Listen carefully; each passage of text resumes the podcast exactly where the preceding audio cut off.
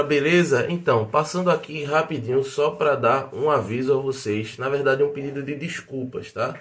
É, a gente teve um problema né, com o vídeo né, do programa do, do Padre Vitor, mas eu consegui o áudio e consegui boa parte do programa ainda numa gravação de backup que eu sempre faço, é, já para prevenir esse tipo de coisa. Então eu peço desculpa a todos vocês que acompanham o Pode Cristo, também ao Padre Vitor, né?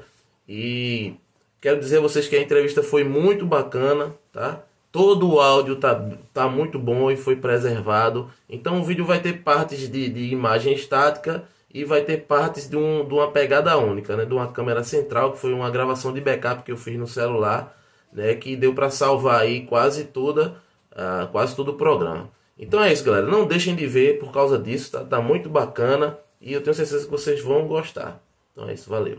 Fiquem com o vídeo. Fala galera, sejam muito bem-vindos a mais um podcast, esse podcast de número 6. É, então, se você chegou até aqui, é, se inscreva no canal, não se esqueça de se inscrever no nosso canal e também curta, compartilhe, né, divulgue né, esse, esse podcast. Para você que ainda não sabe, o Podcast é um podcast, um podcast, um podcast cristão que traz entretenimento, cristã para você assistir com toda a sua família. Aqui a gente recebe artistas, bandas, grupos, é, padres, comunidades e muito mais. Todos que estão envolvidos aí. Hoje eu tenho aqui comigo a presença do meu irmão Fernando Antônio na técnica. E aí, boa noite, irmão. Boa noite, pessoal. Boa noite a todos. Estou também aqui com meu irmão Claudiano de volta às atividades. E aí, meu filho? Depois de suas férias infinitas. Na, no programa anterior estava do outro lado, né? Agora eu voltei aqui pro meu posto. Hoje a gente tem está com um convidado mais que especial. Ele é o primeiro sacerdote que a gente recebe aqui, né?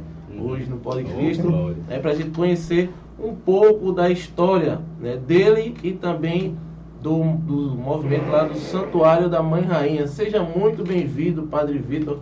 É um prazer, uma honra receber o senhor aqui muito no bem. nosso humilde estúdio, né, para a gente trocar essa ideia. Boa noite, muito obrigado pelo convite. Vamos lá. Vamos lá. Padre, é, eu queria saber do senhor como é que foi a questão da, da vocação, esse chamado. Quando foi que o senhor sentiu assim, que, que deu esse start? É, vou entrar no seminário para ser padre. O senhor vem de uma família católica, mãe, pai católico, frequentavam. Vamos voltar lá na história lá. Lá, lá, lá em Londrina, né? No interior é, do Paraná. Isso. Uhum. Pois é, eu sou lá de Londrina, né? No interior do Paraná, é no norte do Paraná. Uma cidade que tem uns 500 mil habitantes, assim. Não é tão pequena, mas é do, do interior, né? E minha família é uma família católica, né? Meu pai, minha mãe, tem um irmão também mais novo. Então, tudo católico e Cresci no Jardim Leonor, nosso bairro lá, participando da paróquia, fiz catequese e tudo mais. É, mas nunca tinha pensado, não, em ser padre, não, nunca tinha sentido esse chamado, não. Depois estudei, normal, entrei na universidade, né? Na faculdade, tudo. Você fazia faculdade de quê? Fazia Ciências Sociais. Uhum. Ciências Sociais na universidade lá da, da minha cidade, Londrina. Rapaz, que eu já nem lembro bem não como é que é essa história da vocação não, mas eu lembro que eu lembro que foi nesse período de universidade que eu comecei a me envolver, porque eu comecei a participar da Juventude de Xansta, né? O movimento Sim. de Xansta que eu do qual sou parte, né, do, da comunidade dos padres. Lá tem um santuário, é? Tem, em Londrina tem um santuário hum, da Mãe Rainha, né? Um santuário de Xansta. Esmagadora da Serpente, bem no centro da cidade, muito legal lá. Aí o senhor frequentava lá, a família também? Frequentava. Meu, meus pais foram chamados para participar do grupo de casais da família de Xansta, né? Da Liga de Famílias é o nome. E eu fui chamado com eles para participar dos pequenininhos, que são os pioneiros. Né? Desde, acho que uns 12 anos eu tinha. E participava, jogava bola, brincava lá.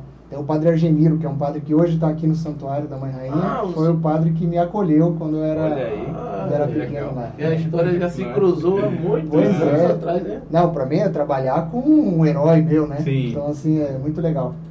E, então eu fui crescendo assim, mas eu não pensava em ser padre, não. Fiz a, fiz a universidade, trabalhava, né? O senhor chegou a se formar? Me formei, me formei. Ciências sociais. Né? Exerceu a... Exerci. Eu trabalhei um tempo como professor, né? Na, alguns colégios e tal. Trabalhei na prefeitura da cidade um tempo também, meio que estagiando, remunerado. E trabalhei com uma comunidade indígena, Caingangue, por dois anos, né? Foi um trabalho mais da, da antropologia, né? Uma coisa assim. Era muito bom, gostava demais. Aí trabalhei um tempo num centro social marista, já como assistente de pastoral. Aí já é um trabalho mais com a igreja, né? Sim, mais mais eclesial. Uhum. Nesse tempo é quando eu estava com a dúvida mais forte, né, vocacional.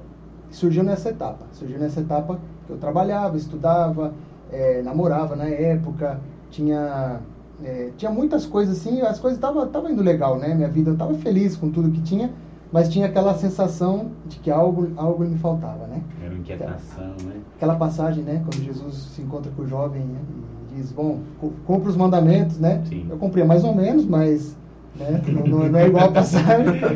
mas daí me, me tocava muito a pergunta, né? ah, Bom, então, é, alguma coisa ainda te falta. Vai, vende tudo É. que tem, vem e segue. E essa passagem me fez muito eco em mim, sabe? Muito eco. no Vai, vende tudo que tem, vem e segue. E isso ficava ecoando, ecoando, ecoando. Eu acho que foi ela que despertou com muita força o, o chamado, né? Você E tinha que idade, lembra? Rapaz, eu acho que uns 22 por aí. Uhum, sim. Agora, e, Sim, deixa eu fazer uma pergunta também.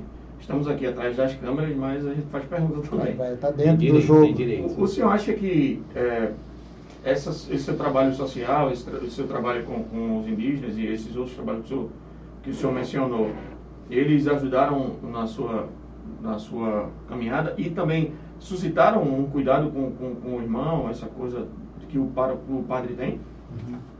Eu acho que sim, porque Deus é, ele é muito.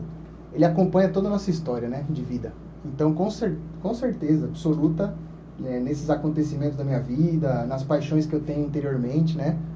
O que, que me fizeram decidir pela, pelas ciências sociais na época, me fizeram decidir por trabalhar, né? Também com, nessa área, né? Mais de preocupação social. Com certeza, nessas paixões, Deus foi falando algo do meu ideal É. pessoal, né? Da- da- do, meu, do meu chamado. Acho que Deus vai preparando. Deus vai chamando desde o ventre materno, Deus vai chamando. Nossa vida é uma vida de chamado, Ele continua chamando até hoje, né? Então, acho que a vocação ela não se decide, ela não se define como um chamado de Deus somente, né? Ele, ele vai te chamando toda a vida, né? Sim. É um diálogo com Deus, essa vocação. Então, então com certeza, Fernando, é, nessas situações todas, Deus ali também estava me chamando, estava me conduzindo, é, com certeza. Agora, a gente às vezes fica meio assim para responder, para não responder, né? Então, Uhum. acho que foi, ele vai esclarecendo por onde ele, ele quer te conduzir. Padre, em paralelo a, a toda essa vida que o senhor tinha, uma vida, digamos assim, comum, né, de trabalhar, estudar e tal, o senhor caminhava também, né? Continuava ali caminhando na igreja, fazia parte dos movimentos e Sim. tudo. Catequese, crisma, fez tudo. Fiz, esse não, processo não me aconteceu. marcou muito, marcou sacramentalmente, né? Mas não me marcou muito assim na minha vida espiritual, conscientemente assim, a catequese foi menos assim. Acho que foi mais o tempo que eu entrei no movimento de Shansta, aí eu comecei a ter uma vida mais ativa na, na igreja, né? Mas depois eu me afastei um pouco mais, não, Ah, teve era- um afastamento. é, num, no primeiro tempo de universidade, assim, não, não era, não vibrava tanto, até que um dia um padre, que hoje é o assessor do Terço dos Homens, com quem eu também trabalho junto, né, é, me dá alegria poder hoje estar servindo a Deus e a, e a, e a igreja com padres que foram muito importantes na minha formação, sabe? Que isso. E com um deles, o padre Vandemir, que, que é hoje assessor do Terço dos Homens, né, em nível nacional, ele me convidou para montar uma pastoral universitária na arquidiocese lá da minha cidade, Londrina, dentro da universidade. E aí foi quando eu comecei a unir mais o meu meus estudos, minha vida na universidade, de trabalho, com a vida de fé, sabe? E como liderança da igreja, como estar participando, estar servindo, me envolvendo com isso tudo, né? Então, assim, tive momentos onde eu caminhei com menos intensidade na igreja, mas é, Deus foi conduzindo de uma maneira que se reencontrou. A, Eu acho que quando o senhor coisas. pisou lá no santuário com 12 anos, foi isso que o senhor falou? E... É. Nossa Sabe- Senhora já laçou ali já. Não, Isso sabe aí- que tem uma coisa massa nessa Aí- história do, do santuário que eu não pisei a primeira vez lá com 12 anos. Ah, tá. Eu pisei a primeira vez quando eu nasci. Porque eu nasci no meu hospital. Isso eu descobri quando eu já estava no noviciado para ser padre. Eu não sabia Sim. dessa história. Aí eu chorei, feito um condenado. É, porque quando eu nasci, minha, minha família, né, minha mãe, meu pai, me tiraram do hospital e a primeira coisa que eles fizeram foi me levar para esse santuário da Mãe Rainha. Pra consagrar. Porque era um lugar que meu- meus pais gostavam, acho que minha mãe tinha estudado lá uma época. Aí eles me levaram lá para me consagrar à Mãe Rainha, né? E foi interessante porque 33 anos depois eu fui ordenado sacerdote. É, minha primeira missa foi celebrada no santuário onde eu tinha sido consagrado, né? 33 anos antes. Que massa. E eu não sabia dessa história. Eu descobri- minha, minha mãe me contou por, um- por uma carta quando eu estava no noviciado, que é o tempo que a gente fica fechado em oração. Sim. Então você já está com o espírito lá em cima, né, no noviciado, aí recebeu uma Já. carta Dessa. Para mim tudo fechou, eu falei, pronto, é isso mesmo. Vamos... Confirmação Deus foi né? certeiro, né? Foi certeiro. Mas achei muito interessante. Para mim foi uma confirmação ainda maior de que não é, não é brincadeira, não é teatro, né, a, a presença da Mãe Rainha na nossa vida Sim. e muito uma fidelidade muito grande, assim, muito legal. E, é, padre, é, quando foi o momento assim que o senhor realmente se decidiu, né? Disse, não, agora Agora vai. né? é, É, deixou a vou entrar social, no seminário, deixou- vou... É. Tem todo... Como é esse processo? Explica pra gente. é, acredito que Claudiana deva saber, mas eu não sei. Eu acho que Fernando também não né? sabe, né?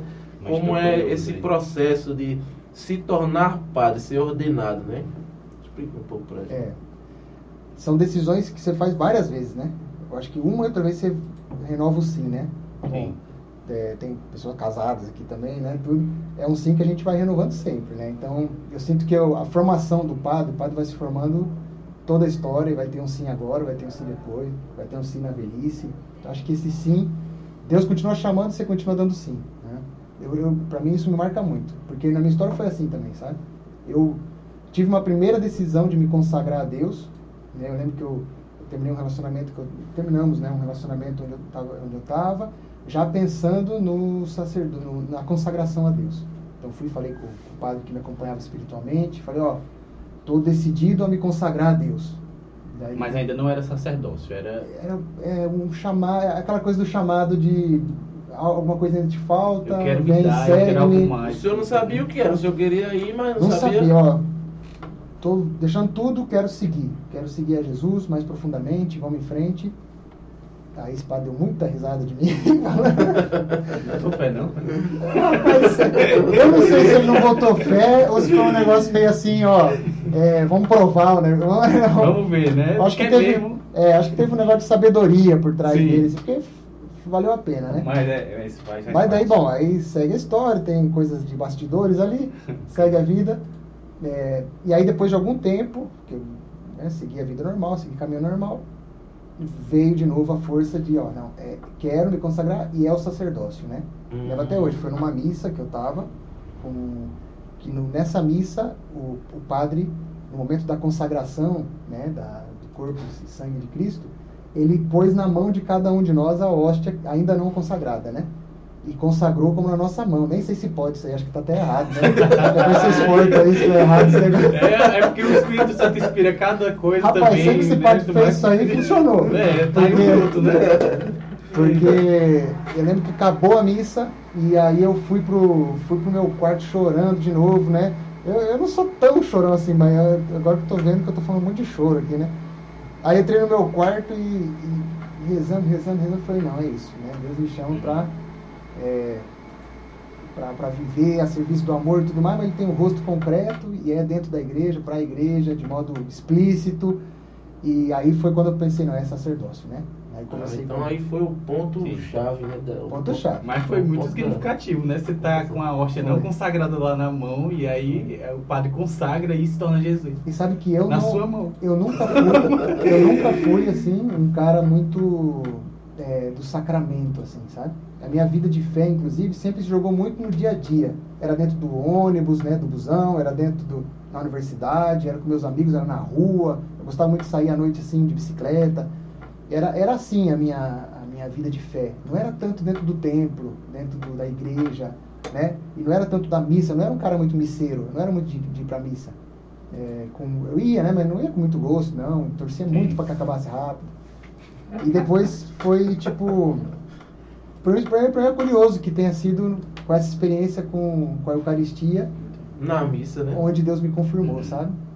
E, isso depois na minha história continua se confirmando assim, sabe? Isso eu achei muito, muito, muito legal, né? Muito interessante. Aí, padre, é, o senhor entra no seminário, né? São oito anos, né? Oito anos? É, são 10 anos. Dez anos, né? É. Isso aí. E como é que, que o senhor foi direcionado para o, o, o movimento, no Certo. caso. né? Quando Padre- decidi ser padre. Padre, deixa eu interromper. Aham. É, eu queria que o senhor desse uma aula rápida, antes de falar do movimento, eu queria que o senhor desse uma aula rápida de como falar o nome do movimento. Eita. É, porque eu, tocando lá, eu vejo que 99% das pessoas Cada um fala de chamam o nome Fala o diferente. Chanston, É. tá certo? Rapaz, se eu falar pra vocês que eu também não sei direito, aí o bicho Ah, bom, pega, Padre, né? então tu, você... Aí eu queria, dizer, pra eu queria dizer para o senhor que a gente chegou, eu e Anderson, a gente chegou a fazer é, uma indagação para a menina do Google. Foi, rapaz, eu ia botar, é. eu até esqueci. A gente fez, a gente fez uma indagação para a menina do, do Google para que Ah. ela pudesse fazer a pronúncia correta. E E a gente descobriu que ela faz da forma correta. Né? E, e eu não lembro como é que ela faz. Mas É, é porque é alemão, né? Não, isso é, se o Ela Google é falou, tá falado. Não, assim, o, o nome é ale- é alemão, né? Schanst é o nome de um vale, de um lugar onde nasceu o movimento da Mãe Rainha, né? Onde nasceu o primeiro santuário de Schanstatt. Sim. Então esse vale, agora eu não sei pronunciar também, porque é em alemão. Sim. Mas é a palavra significa é, Schön, né, que é belo, Stadt, que é lugar. Então Hum, lugar significa um belo lugar Belo lugar. que é o nome desse vale. Agora, como pronuncia? Porque é aquele. Lá se escreve Xansta, mas com aquele O que tem dois pinguinhos em cima. Sim. Então é um Xan, Xan, Sim. uma coisa que eu não. Ninguém sabe falar direito, não. É, Xansta tá bem, né? O pessoal. Tá bom. Foi assim, quando eu, quando eu percebi esse chamado pro sacerdócio, foi, foi se desvelando assim a coisa. Aí eu falei, bom, primeiro, queria me consagrar a Deus. Seguiu a vida. Segundo, queria, eh, percebi que era o sacerdócio. Seguiu a vida, eu pensei, bom, e agora onde eu entro, né? No sacerdócio diocesano, entro em alguma Sim. outra comunidade. Aí comecei a pesquisar na internet. Fui procurar na internet, tá, tá, tá. Aí eu falei, rapaz, não adianta eu inventar a história. Eu sou, estou no movimento de Xansta, é aqui onde eu cresci espiritualmente, né? É aqui onde eu encontro tanta força, Uhum. o amor à mãe rainha, é, a mãe rainha, sabe, tudo, tudo foi se fechando bem, são os padres que eu conheço, que eu admiro. Eu falei, não, é, é por aqui, sabe? Então, aí foi quando eu me decidi entrar na comunidade dos padres de Xansta, né? Sim. Talvez sem tanta consciência ainda. Mas no caso, o, o, senhor, o senhor podia escolher. Cara, quando você decide, ó, estou me sentindo chamado ao sacerdócio. Então eu vou me apresentar em algum lugar para dizer, olha, eu gostaria de fazer minha formação, quero ser padre, né? É, eu me sinto chamado a ser padre. Uhum. Aí você vai bater porta das É, comunidades de exatamente. padre, Uhum. até que alguma te aceita, né? Então daí eu, eu fui, né, eu fui com os padres de Xansta e me conheciam, fizeram as entrevistas, eles têm que te aceitar, né? E entrei num processo de formação. Agora, depois de todos esses 10 anos, você continua se confrontando, você tem dúvidas, Claro. você é, se decide, e assim vai. Né? Então, Aí senhor foi morar primeiramente aonde? Porque o Chance tem vários, várias É. casas, né? Vários locais de É. estudo, né? Vai- É porque o movimento de ele é um movimento internacional, né? E nós não temos tantos padres assim no Brasil. No Brasil Uhum. somos, eu não sei, eu não lembro bem, mas é tipo 17 padres assim no Ah, Brasil. é? somos poucos para servir todo o Brasil, né? Então, 17 é Meu pouco mesmo. É, acho que é, entendeu? É, O senhor sabe é quantos santuários tem aqui no, no Brasil? 23, 23, né? na, na minha contagem, né? Em Pernambuco tem um agora. em Garanhuns, né? Tem Garanhuns, as santuários filiais tem em Garanhuns, tem aqui, tem em Salvador, aqui no Nordeste do Brasil, Ah. né? Mas tem outros muitos santuários que são santuários paroquiais, ou capelas da Mãe Rainha, né? Sobrado tem, têm viu? muitos, né? Muitos. Agora, santuários filiais, que é onde é administrado por, ou pelos padres, pelas irmãs, ou por pessoas da família de Xansta, né? Dos ramos de ligas, né? É uma longa história. Mas E tem uma curiosidade, né, para que talvez as pessoas não saibam, né? Que eu fiquei sabendo há pouco. Que as capelas são todas idênticas, ou não? Pois é, os santuários da, filiais, né, os santuários de, da Mãe Rainha de Xansta, eles são como se fossem réplicas do santuário original, desse primeiro que foi feito lá em Xansta, lá naquele vale, né, na Alemanha. José Kentenich. Entenis, que é o nosso fundador, o padre. É, então, os santuários são réplicas daquele, porque eles querem recordar que as graças que acontecem no santuário filial são as mesmas graças daquele santuário original. Né? Então, é, isso nos recorda muito. Então, quando eu venho aqui no santuário filial aqui de Olinda, eu me encontro com a mesma espiritualidade, com as mesmas Sim. graças. E esse formato do santuário nos recorda tudo isso também. Né? Muito interessante É. isso, né? Eu já nem lembro onde a gente estava. É onde é que o senhor foi morar? Decidi ser padre e aí Ah, foi é. mandado pra onde? Disse que queria ser padre, Aí- foi mandado pra onde? O- Ah, então, então como somos poucos e tal, os, o, o nosso seminário, a gente não faz só no Brasil, a gente se une com outros seminaristas de outros países, né, dos padres de Xanxta. Então, por exemplo, no meu curso, né, no meu, na minha turma né, de formação, tinha seminaristas de, da Espanha, da Argentina, do Chile, dos Estados Unidos, entendeu? Junta tudo e enfia no mesmo lugar. Sim. Então, se juntou tudo esse e fomos morar primeiro no Paraguai, onde foi o noviciado, né? Uhum. Então, são dois anos morando no Paraguai, né, no meio do mato lá, num santuário muito bonito, chamado Tuparendá. Então, essa é a primeira etapa. Aí depois tem toda uma etapa de, de estágio é, social que a gente faz, que eu fiz na Argentina. E aí depois a gente vai para o Chile, onde a gente tem a nossa formação mesmo de filosofia e teologia, Hum, na Universidade entendi. Católica do Chile. Uhum. Então lá é o nosso seminário. Quando termina essa etapa lá, você tem alguma experiência em Xansta, né, para conhecer mais da espiritualidade, e já volta para trabalhar. Então foi quando eu voltei aqui para o Brasil para. Existem é, os, os seminários próprios é, do- dos padres do movimento. Exato, dos padres de Xansta. Onde a gente vive com outros irmãos de comunidade, né? Que salada cultural, né? É muito interessante.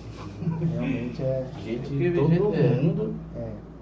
E você se enriquece muito um com o outro. assim. Por Isso, exemplo, Sim. até o movimento de Xansta ele é muito diferente em cada país. Então, por exemplo, aqui no Brasil, o terço dos homens da mãe rainha, né, é um movimento, é um algo do movimento de Xansta muito forte, Nasceu que aqui. não né? tem, nasceu aqui no Santuário de Olinda, aqui do lado, né? É fruto de Olinda. É, de E Olinda. hoje tem mais de um milhão de homens no Brasil.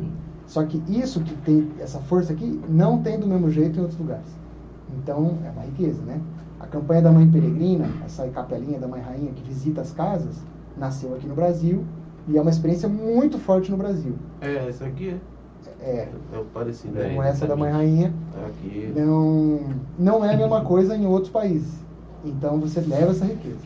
E os outros países têm as coisas deles também que trazem para nós, né? Entendi. Então a gente é tudo amigo, com os né? argentinos também, com tudo, todo Então. tipo de gente. Ô padre, mas tem diferença na formação do padre do movimento para um padre comum? Muita diferença ou é só algo. Ah, Por exemplo, lá no, no Chile, né? O estudo de teologia e filosofia foi com padres de outras comunidades também. Então, a, a teologia e filosofia tivemos todos juntos, todo, Sim. tudo igual. Mas a, a- na- nossa formação a gente tem alguns estudos próprios da nossa espiritualidade, né? Ou das, ou do- das formas de convivência que nós temos. né? Então, nisso se modifica um pouco. É um direcionamento, é um pequeno É, direcionamento. existem né? diferentes carismas, né? Cada, cada comunidade, cada movimento tem um, um dom próprio que o Espírito dá também a serviço da igreja. E nesse carisma a gente tenta se formar também, né? Aprender e beber dessa fonte. Uhum. E cada carisma tem o seu, então... Ô padre, uma, uma, uma coisa também que o senhor explicasse. Como é a relação do, do, do, do movimento, né, digamos assim, com, com a igreja, de modo geral, com o Vaticano? Porque eu, eu, eu sei que tem algumas diferenças, né? Não, não, acho, não sei se segue tanto a risca o calendário. O senhor Hum. pode explicar pra gente isso? se tem, se existe isso? Aham. É, o, o movimento de Shansta ele é um movimento dentro da Igreja Católica, Sim, né? sim. então ele é um movimento da Igreja Católica e ele é, é interessante porque o movimento são diferentes comunidades que vivem do mesmo carisma, mas são comunidades independentes. né? Então, por exemplo, existem os padres de Shansta e existem as, as irmãs de Maria de Shansta, que são as, as irmãs, talvez vocês já conheceram algumas, né? Que no santuário tem algumas Sim, então, tem as irmãs e tem os padres. Nós somos da mesma família espiritual, Sim. né? Nos queremos bem, nos- somos, somos família, trabalhamos juntos, mas cada um é independente do outro. Então, é, elas têm autorização do Vaticano para ser uma comunidade e nós temos também nossa autorização para ser uma comunidade. Então, nós estamos em sintonia com toda a igreja, com o Papa, mas não somos um bloco só, né? É, não sei se isso você me faça entender. Cada, cada comunidade, então, por exemplo, tem um grupo de famílias, tem um grupo de casais, tem um grupo de jovens, de, cada um tem sua independência, mas vive do mesmo, mesmo carisma e espiritualidade. E estamos a serviço da igreja e com a igreja, caminhando juntos. Sim. Então, é, as mesmas é, datas litúrgicas, tudo isso, caminha né? junto. Caminha, né? As datas. Agora tem algumas datas que são especiais do nosso carisma. Por exemplo, dia 18. Dia 18 é um dia muito importante para nós. Uhum. Porque lá naquele vale de Xansta, o santuário original foi fundado, né? A primeira aliança de amor com Maria, aquele santuário, foi feito dia 18 de outubro de 1914. Então, o dia 18 para nós nos traz a memória desse dia. Então, todo dia 18 a gente renova nossa aliança de amor com Maria, nosso vínculo de amor com Maria. De, de qualquer mês, 18 de. 18 de qualquer mês. Agora, 18 de outubro é que o bicho pega. Que é especial, né? Ah, É, sim. mas do 18 de cada mês a gente renova. Olha, queria fazer uma pergunta sobre o. Você teve uma curiosidade de saber sobre o local onde é situado o santuário. É, o, o que são aquelas ruínas? É, o, o, o que era aquilo? Muita gente que vai lá pergunta o que são aquelas paredes. é, e tem uma pedra, né? Tem uma pedra, uma, a pedra angular, não é isso? Que tem lá. Né? O que significa, o que era é, e o que significa aquela pedra? Legal. É, isso aí é do santuário aqui de Olinda, né? Aqui, no, aqui em Olinda, em Pernambuco, tem o santuário da Mãe Rainha, e nesse santuário ele foi construído sobre um morro, aonde antes estava o convento dos, dos padres é, oratorianos. Era um convento antigo. Esse convento foi construído em 1662. Né? É, é bacana a história, porque aqui teve a. Depois da invasão dos holandeses, né, os holandeses invadiram, Uhum. e aí teve toda uma, uma evangelização é, protestante, né? Então, quando os holandeses são expulsos, os portugueses voltam e querem fazer uma, uma, uma- uma segunda evangelização, né? Na linha católica. Então, quando esses padres oratorianos, esses são padres que não eram oratorianos ainda, eles vêm de Portugal para realizar essa missão e eles procuram um lugar para se estabelecer. Então, eles se estabelecem nesse morro, né, que existia uma, uma antiga ermida ali, e eles constroem ali um convento, um convento para a comunidade deles. né. Aí eles vão, eles vão ser depois reconhecidos como os padres oratorianos, né, de São Felipe Neri. Ali fizeram esse convento. Esses padres que começaram a morar ali, nesse convento, né, já era um morro, era um convento dedicado à Nossa Senhora, sabe, da Encarnação. Então já era um morro que a- Mãe de Deus quis habitar naquele lugar. E eles depois constroem a Igreja Madre de Deus aqui no Recife, que é uma igreja lindíssima, né? belíssima ali no centro histórico. Sim. Eles constroem a igreja de lá, eles vão morar para lá, fazer a evangelização deles, e aqui se torna um convento de fim de semana, até que depois, quando eles são expulsos no século XIX, vai se tornando uma ruína. Uhum. O pessoal começa a saquear, começa a roubar. Aquele morro começa a se tornar um lugar que durante o dia o pessoal vai fazer lazer, vai praticar coisas boas e tal, mas à noite também tinha muita coisa. é, tinha de tudo, né? E aí, em 1992, a Mãe Rainha né, se estabelece de novo naquele lugar, Sim. porque aí foi fundado o Santuário da, da Mãe Rainha. 92. 22. Em 1992. 92. Então o santuário está construído junto às ruínas do convento de Santo Amaro da Água Fria, dos Uhum. pais oratorianos. Então recorda a antiga evangelização, né, Sim. feita por, por esses e a nova E a nova. evangelização feita através da, da família da Mãe Rainha. Então por isso o nome do santuário é Santuário Tabor da Nova Evangelização. Sim. E aquela pedra na ruína que você está falando, Fernando, é a pedra fundamental do santuário. Então ela recorda o- a fundação do santuário mesmo. E ela é feita. é, a pedra fundamental do santuário está pegada nas ruínas. E no fundamento do santuário tem pedras das ruínas. Hum. Para recordar justamente essa unidade da, da evangelização. Né? Jesus Cristo ontem, hoje sempre. né? Essa é um pouco a ideia. E o nome Tabor, assim, qual o significado que faz referência, né, ao Monte Tabor da Transfiguração, né? da transfiguração. É, o nosso pai fundador, o padre Kentenich, né? Esse chance está difícil de falar. Kentenich. Uhum. É, depois procura no Google como é que fala. É, ele, ele, quando ele vem para a América Latina, né? Ele foi preso em Dachau, né? no campo de concentração. Tem uma Sim. história longa aqui. Mas ele, quando ele vem para a América Latina, ele pede para que na América Latina exista as províncias, né, das Irmãs de Maria, principalmente, mas de todo o movimento, se divida na missão. Então, é, por um lado, a missão do Espírito Santo, por outro, do Pai, e para o Brasil ele dedicou a missão de Cristo, né, do Cristo Tabor, Uhum. do Tabor das Glórias de Maria, né, que Maria pudesse vir é, manifestar, né, também a, a presença de Cristo, transformar a gente mais em Cristo. Então, a, a- figura de Cristo muito central. Então, no Brasil, o movimento tem muito acentuado, é o movimento de Xande também da Mãe Rainha, tem muito acentuado o tema do Tabor, né, o tema do Tabor.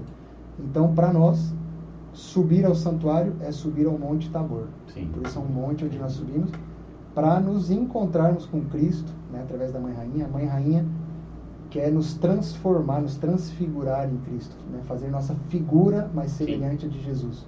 Então ele, o santuário é o lugar dessa transfiguração, dessa transformação. E nós de lá somos enviados para transfigurar a realidade, para transfigurar o mundo também. Então essa é a experiência do Tabor que a gente quer ter Que lá. massa. Aqui é bom estar. Outra coisa que eu acho interessante. Vocês já tiveram por lá, né? É um pouco É, essa a ideia. exatamente, É, É, isso mesmo que a gente sente. É. Outra coisa que eu acho interessante, né, que vocês falam muito, é quando vocês é, é, se dirigem a Nossa Senhora como rainha três vezes admirável. Por que três vezes? O que é esse três É. vezes? são muitos significados que foi se desvelando depois, se descobrindo depois, né? Mas o fato histórico é que é, o- quando foi fundado, né, aquele, o santuário, né, lá naquele Vale de Xansta, a história original, né, é, foi feito uma aliança de amor, mas ainda não estava a imagem da Mãe Rainha. Foi feito porque era, um, era uma capelinha de São Miguel. Era uma capelinha que era um uma capela de jardim, estava abandonada. E eles restauraram para que ali pudesse habitar a nossa mãe, né? Então, o padre Kentridge, com um grupo de jovens, convidam Maria a se estabelecer naquele lugar, naquele santuário, e para isso eles fazem uma aliança de amor. Ela habitar no santuário, trazendo as graças, né? Do, acolhimento, de transformação, etc. E eles se comprometem a toda a luta pela santidade, eles entregam lá. A gente chama isso capital de graças Sim. oferecer lá no santuário. Nada sem vós, nada sem nós. Né? Ah, Deus atuando também através de nossa mãe e nós também fazendo a nossa parte. Aliança de amor, né? Só que não tinha ali ainda a imagem da mãe rainha. Essa imagem chega depois, certo? E os, o- eles não têm um nome para essa imagem. Chegou a imagem da mãe não, tem nome. É a imagem da mãe, mas como é que é o nome, né? Uhum. E aí eles estavam muito inspirados na congregação mariana, né? na congregação mariana que na Idade Média era um movimento de renovação da Europa. A Europa estava num momento de muita crise, decadência da Idade Média, e eles querem renovar moralmente a Europa. Então esses jovens, na, na época da Primeira Guerra Mundial, 1914, eles querem também renovar né, a Alemanha, renovar a Europa. Então eles estão muito vinculados a- ao espírito heróico dos con- congregados marianos. E eles, os congregados marianos, adotavam o título de Mãe Três Vezes Admirável. Né? Porque na ladainha de Nossa Senhora tem o título Mãe Admirável. Mãe Admirável. E o Jacob Rehm, que era um dos, né, dos, do- muito importantes né, na época dos congregados marianos, ele teve essa experiência mística numa ladainha, aonde ele escutou né, a, Mãe Admirável como que três vezes fazendo eco né, quando eles estavam buscando descobrir o título a que se invocar a Maria. Então ficou Mãe Admirável, três vezes, né? Mãe três vezes Admirável. Então foi num momento realmente de oração. Sim. um Mater Admiráveis. Então, esses jovens de 1914 assumem o nome Mãe Três Vezes Admirável. Só que daí na história de Shansta, Maria foi coroada como rainha em 1939, então Mãe Rainha Três Vezes Admirável. Depois, quando o padre Kentridge foi para o campo de concentração de Dachau, perseguido por Hitler, e é liberto, é, todos reconhecem a vitoriosidade de Maria, né? A Alemanha baixo guerra, baixo bomba, e não aconteceu nada no Vale de Shansta. É, o nosso fundador foi liberto e tudo mais. Então, é mãe, rainha, vencedora, três Sim. vezes admirável de Shansta. Então, o título foi sendo construído, né? E depois a interpretação do três vezes admirável foi sendo configurada também, né? Ela que é filha de Deus Pai, mãe de Deus Filho, esposa do Espírito Santo, e por aí vai. Então, tem várias interpretações. Entendi. Padre, vamos, eu queria voltar um pouco. É, Se tiver muito chato, vocês cortam aí. Não, tudo bem, não gente, tá tudo nada certo. chato. Não, nada Já chato. tá engrandecedor. É, exatamente. Aqui, é. Eu queria voltar um pouco quando o senhor se ordenou e aí ficou servindo lá, né? Por quanto tempo, padre? É, Ou veio direto pra cá? Eu me ordenei aqui, né? A gente, aqui Ah, no, no? Brasil, né? É, eu, Não, eu digo assim, em Lon- Londrina. em Londrina, sim, é verdade. Eu me ordenei, eu, quando eu fui ordenado diácono em São Paulo, trabalhava em São Paulo, né? É, gostei muito de trabalhar em São Paulo, onde eu trabalhava lá. Era um santuário também, de Jaraguá. Tinha uma obra social lá, onde nós trabalhávamos também, muito interessante. Na área do senhor. né? É, e aí o coração, vixe Maria. E aí depois é, eu, vou como diácono ordenado para Londrina, trabalhar na catedral da minha cidade. Foi uma experiência muito boa, muito, muito especial, com dois padres né, que estavam conosco lá, muito, muito legal também. Comunidade massa, foi, foi, foi top, assim. Foi top pra mim, né? Aprendi muito, tá? Né? O povo só Deus sabe. Aí eu me ordeno padre, fico por lá, e quando termina esse meu, meu tempo né, de aprendizagem, no fundo, né? Primeiro tempo de serviço, aí o meu superior me designou para vir a Olinda, aí sim para trabalhar como reitor do santuário, né? Então aí ele, bom, e nos, nos trabalhos que ele me confiou aqui. Ah, sim, então o senhor já veio de lá já com a missão de direto para isso, né? de para ser o reitor daqui, né? É, o padre, tem uma pergunta que não está no script, mas eu vou fazer também. Como é que foi? É, o senhor vem lá de, de, de Londrina, passa para São Paulo, e como foi conhecer aqui essa cultura totalmente diferente do que o senhor já tinha conhecido? Esse sotaque, né? Que é bem marcante. Como é que foi aqui? Comidas diferentes, uhum. uh, vocabulários diferentes, coisas diferentes, pessoas e, e modos de, de, de, agir e falar diferentes. Rapaz, que ano era esse? Era 2000 e... Foi ano passado, 2021. 2020. 2020, 2020 cheguei. cheguei no começo de 2020. Foi. eu cheguei. Chegou na, na, na, pandemia. Na pandemia. Pois é, cheguei ah, com a pandemia. Mas foi assim, eu cheguei. É, cheguei na semana antes do carnaval. Então imagina, foi uma coisa. Foi um choque, assim, uma, um banho de cultura, assim, de cara, né? Porque eu cheguei, carnaval de Olinda, o melhor carnaval do mundo, né? É, e eu lembro de eu tentando preparar uma homilia, porque eu acabei de chegar, falei, não posso fazer feio, né? Chegar lá, o padre que acabou de ordenar, foi pouco tempo, o povo já, né? É, tava aqui o padre Pedro antes, que é um padre que eu tenho um carinho Sim, muito especial, né? Uhum. Só que ele não tava aqui quando eu cheguei. Então eu falei, rapaz, tá eu, tudo povo ali agora, né? Então eu falei, não, deixa eu tentar preparar as humilhas e tal. Então eu vou tentando preparar e aquela barulho de maracatu lá embaixo uhum. e, e, é frevo de um lado, frevo do outro e aquela barulheira, rapaz, eu tentando preparar e nada, liguei e falei, mãe do céu, eu não consigo preparar. rapaz, é, olha, gostei demais daqui, assim, é uhum. muito bacana a experiência. É, eu, eu me, cheguei aqui, eu me senti assim dentro de uma novela, dentro de um filme. Eu lembro que eu fui, né? Eu fui conhecer né, algumas coisas do carnaval, porque eu fiquei curioso, né? Sim. Teve até um retiro, né? Que a gente teve um retiro Exatamente. junto. Então eu cheguei, teve um retiro. Aí teve um dia que eu fui conhecer o galo da madrugada. Mas não foi no dia da festa do galo, né? Fui antes. Rapaz, que eu vi aquele galo da madrugada, e eu lembrei que com minha mãe, quando eu era menor, a gente via na TV. Então eu me sentia dentro de um filme, de uma novela, assim, tirei foto, mandei pra minha família, né? É, mas muito legal, assim, conhecer a cultura, conhecer a fé do povo, a, o modo de viver a fé aqui, muito especial, muito muito espontânea, assim, é bonito demais mesmo de ver. Estou muito feliz, muito feliz de estar tá conhecendo, assim, a cultura, né? Agora, é, é um desafio também, porque você percebe a distância. Né? Eu, às vezes, ainda... Esse dia eu fui para o interior do... Interior do Ceará e fui numa comunidade lá e às vezes eu percebia que eu tentava com, falar coisas e, e, nem sempre conseguia me fazer entender. Né? Mas não por causa do idioma ou da palavra, mas pelo sentimento mesmo do povo, uhum. né? O, o, da forma de chegar nas pessoas. Né? Então, isso a gente vai aprendendo e as pessoas vão ensinando muito você a ser padre, né? a, a servir a comunidade concreta onde você está. Então, está sendo muito boa a experiência. Eu diria que senhor diria que não teve dificuldade assim, né, em se adaptar, digamos. Não, tá indo bem. É ruim só quando você vai comprar alguma coisa. Hum. O coco é dois reais, mas quando eu vou comprar é três. Aí ele... Como é cidade turística, eles falam que eu sou turista, né? Então eu chego no lugar e falo, rapaz, faz isso não que eu sou daqui. Sou eu, sou, eu sou pernambucano, sou pernambucano aqui do Nordeste. Aí eles falam isso.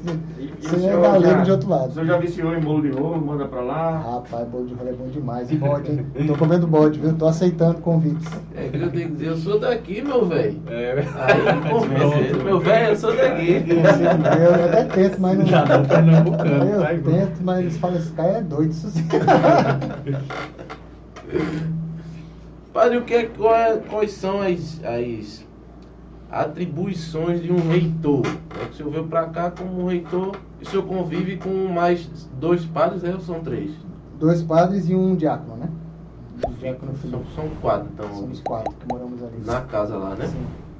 Sei. E aí como é essa questão do que o senhor é reitor, o que é que o senhor. É. As atribuições. Né, Nós somos reitor. quatro padres que servimos, é um, uma comunidade de padres de Xanxta, que servimos a todo o movimento de Shanta do, do Nordeste do Brasil, né? Então, Norte e do Nordeste. Então, tudo que tem do Terço dos Homens da Mãe Rainha, ou da Liga de Famílias, de Juventude, no Nordeste a gente atende a partir da nossa casa.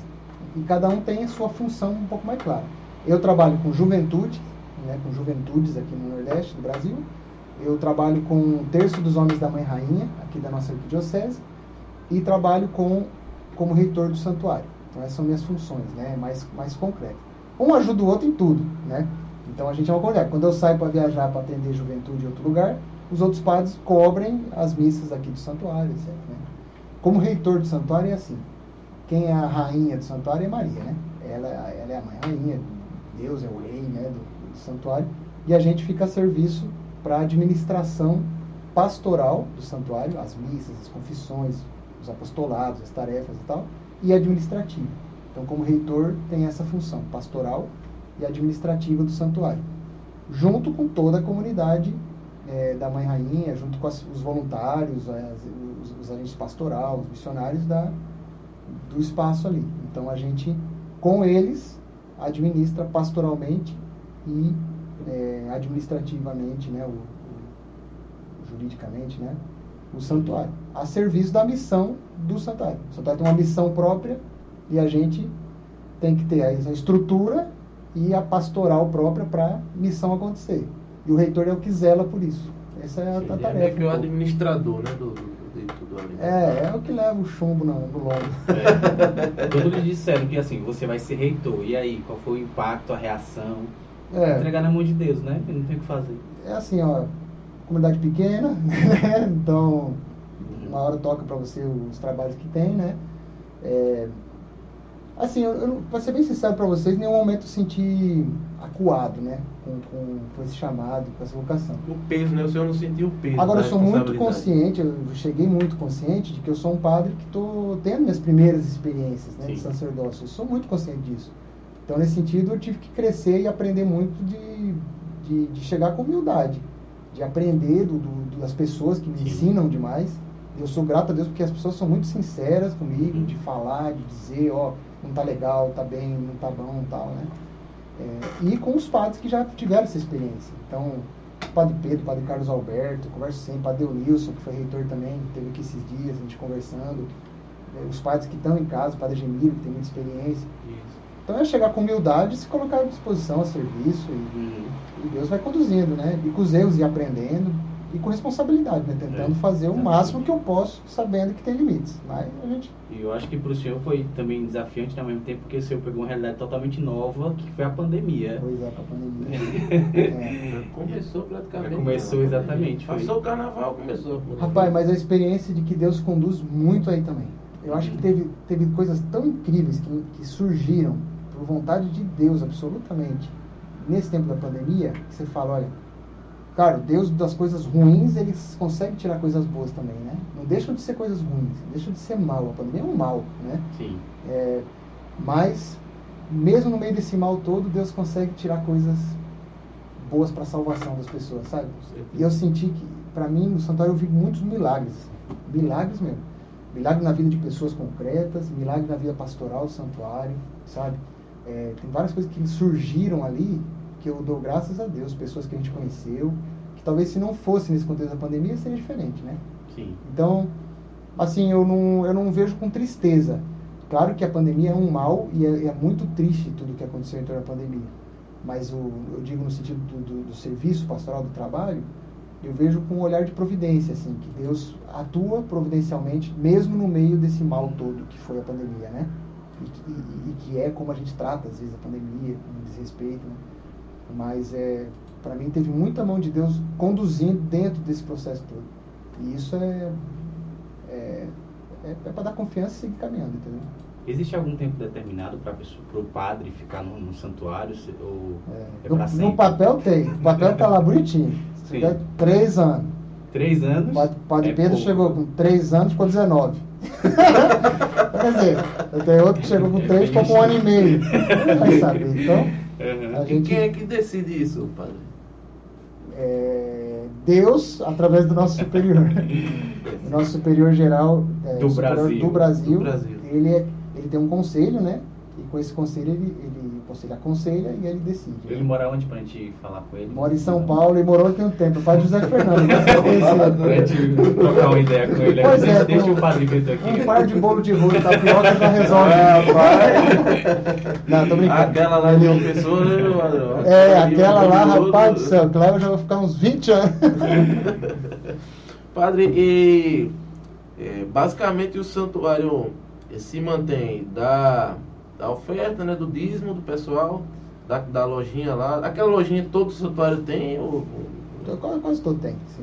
e aqueles materiais, é, é produzido mesmo pelo movimento? Como- Tem de tudo lá, porque tem, tem coisa lá que é feita pelos artistas aqui de Olinda.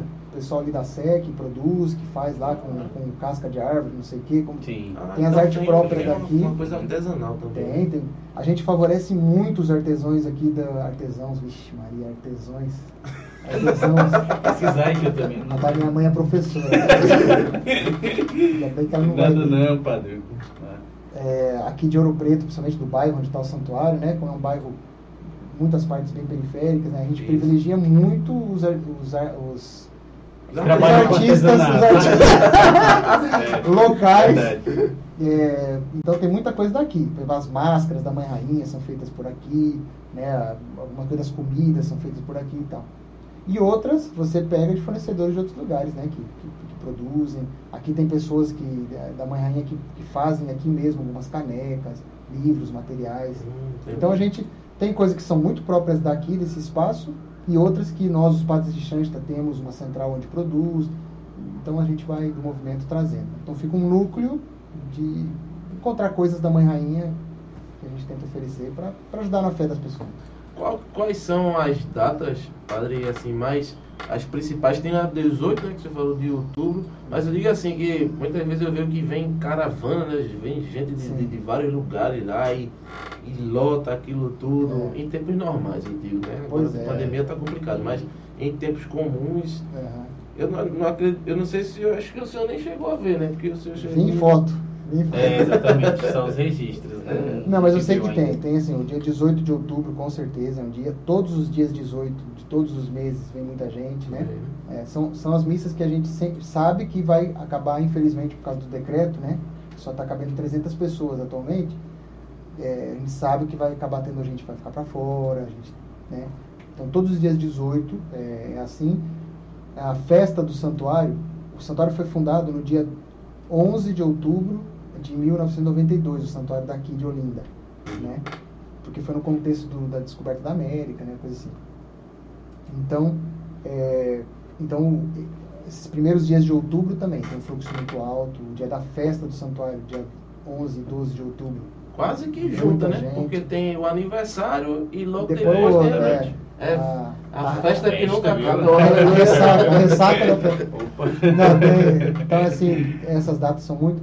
Em setembro tem a Romaria da Primavera, que é uma romaria que vem pessoas de muitos lugares para trazer flores a Maria. Em setembro? Vem em setembro. Hum, São romarias bem fortes. também. E depois tem as romarias que vêm agendadas. Por exemplo, Rio Grande do Norte, Natal, geralmente vem uma romaria com 40 ônibus. Pra conhecer, né? Assim.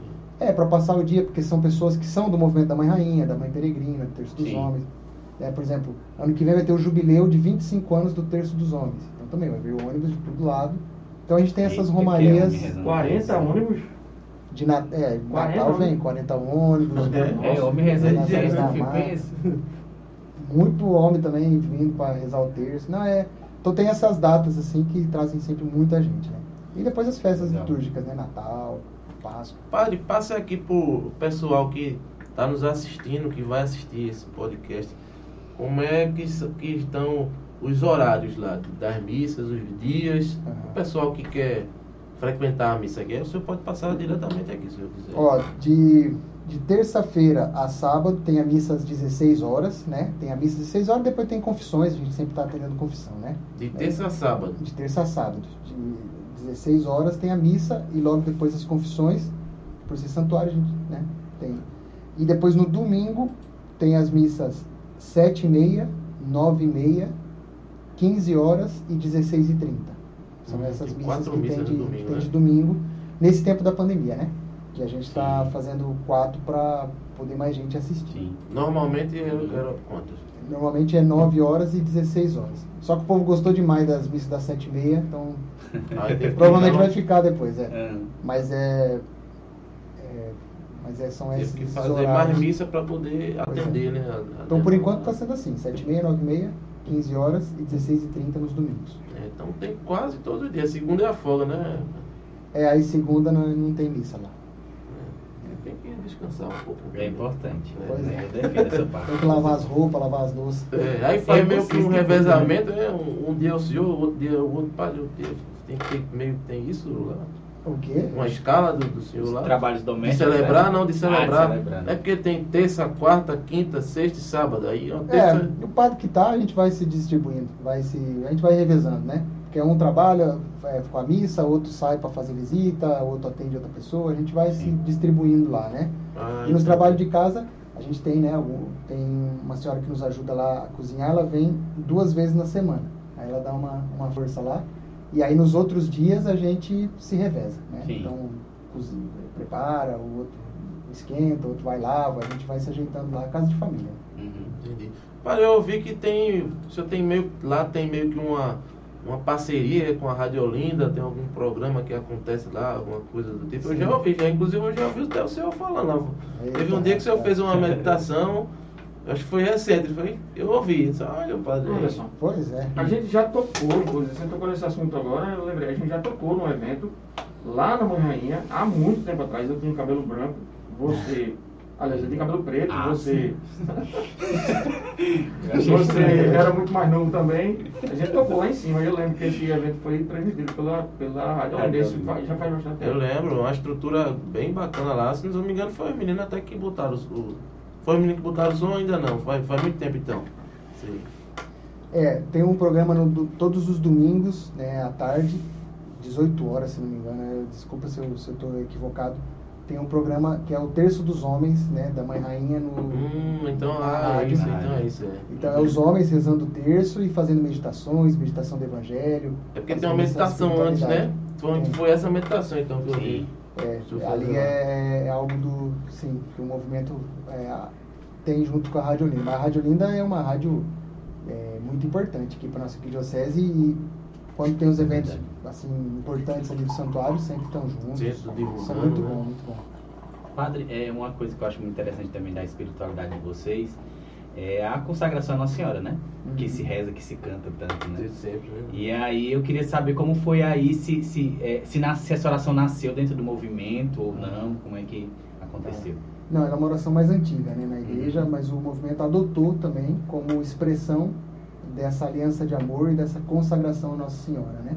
Só que ela tem uma, uma compreensão em nosso movimento é, própria. Né? Sim. Assim, não sei se é próprio, não próprio no sentido de única, mas próprio no sentido de que a gente compre- compreende assim, né? Que é, por exemplo, quando a gente fala, né? é, que eu ofereço, né? Meus olhos, meus ouvidos, boca, coração, todo o meu ser, né? É interessante que a coisa dos gestos é, é aqui, sabe? Lá da onde eu venho lá, não, ninguém tem, faz não isso. faz. Não, não, não, é daqui. É muito bacana, é muito legal mesmo. Acho legal mesmo. Você vê que texto dos homens, aquele monte de homens assim, os caras tudo com a Então, mão fazendo, você fala, rapaz. coisa coreografada, coisa linda. Hã? Uma coisa coreografada. Coreografada, é. Tudo no mesmo ritmo certinho. E nós, padres que não, não vem daqui, faz tudo errado. Aí o pessoal Sim. tenta. Mas essa, essa, essa para nós, a compreensão que nós temos quando fazemos de consagrar, é, por um lado é que a Mãe de Deus acolha tudo isso, né? No seu manto protetor, nos defenda, nos proteja, né? Mas por outro lado também, a gente tem muita compreensão de Maria como educadora. Então que ela, ela eduque, que ela transforme, né? Meu olho, meu olhar, meu, meu ouvido, boca, coração mais semelhante ao de Maria, mais semelhante de Jesus. E que ela também use tudo isso como instrumento nas mãos dela, a serviço da missão, a serviço da evangelização, a serviço de. Cristo. Então, para nós, a, a compreensão da consagração vai por aí também. A de, por um lado, você ser acolhido por Maria, ser transformado por ela, né, em Cristo, Sim. e sermos enviados como instrumentos, né? Então, a consagração para nós tem muito essa conotação. A gente se coloca como instrumentos nas mãos de Maria. Deixamos ela nos educar também. Então, essa é a espiritualidade por trás da consagração. Assim, a pessoa, tipo, sinto que sou do movimento sinto que sou chamado, mas não para ser padre. Como é que a pessoa faz? É, para ela, pra ela, pra ela é, ser introduzida dentro do movimento, né? Se tornar um membro, assim, um irmão Sim. do movimento. ela pode ser um ela pode ser um- um- uma pessoa que tem um carinho especial pela mãe rainha ela viu a imagem da mãe rainha e se sentiu chamada se sentiu, né se sentiu convocada então ela peregrina a um santuário da mãe rainha paroquial diocesano ou um santuário filial né, visita aí ela já começa a fazer parte da, da- dessa grande família do, da mãe rainha né então, Sim. a gente está celebrando a missa lá e chega o povo lá, todo esse pessoal a gente acolhe como família mesmo. É, vem visitar a nossa mãe, a mãe vai visitar o povo, o povo vem visitar a mãe. Essa é um pouco a dinâmica. Agora a pessoa ela quer, não, eu quero viver dessa espiritualidade. Então o nome do passo que a pessoa dá é aliança de amor com Maria. Uhum. Eu quero fazer minha aliança de amor com Maria. Viu que tem a, é a consagração no método de São Luís Guion de Montfort? Sim, conheço. É algo no mesmo, mesmo estilo, né? Só que eu faço uma aliança de amor com Maria.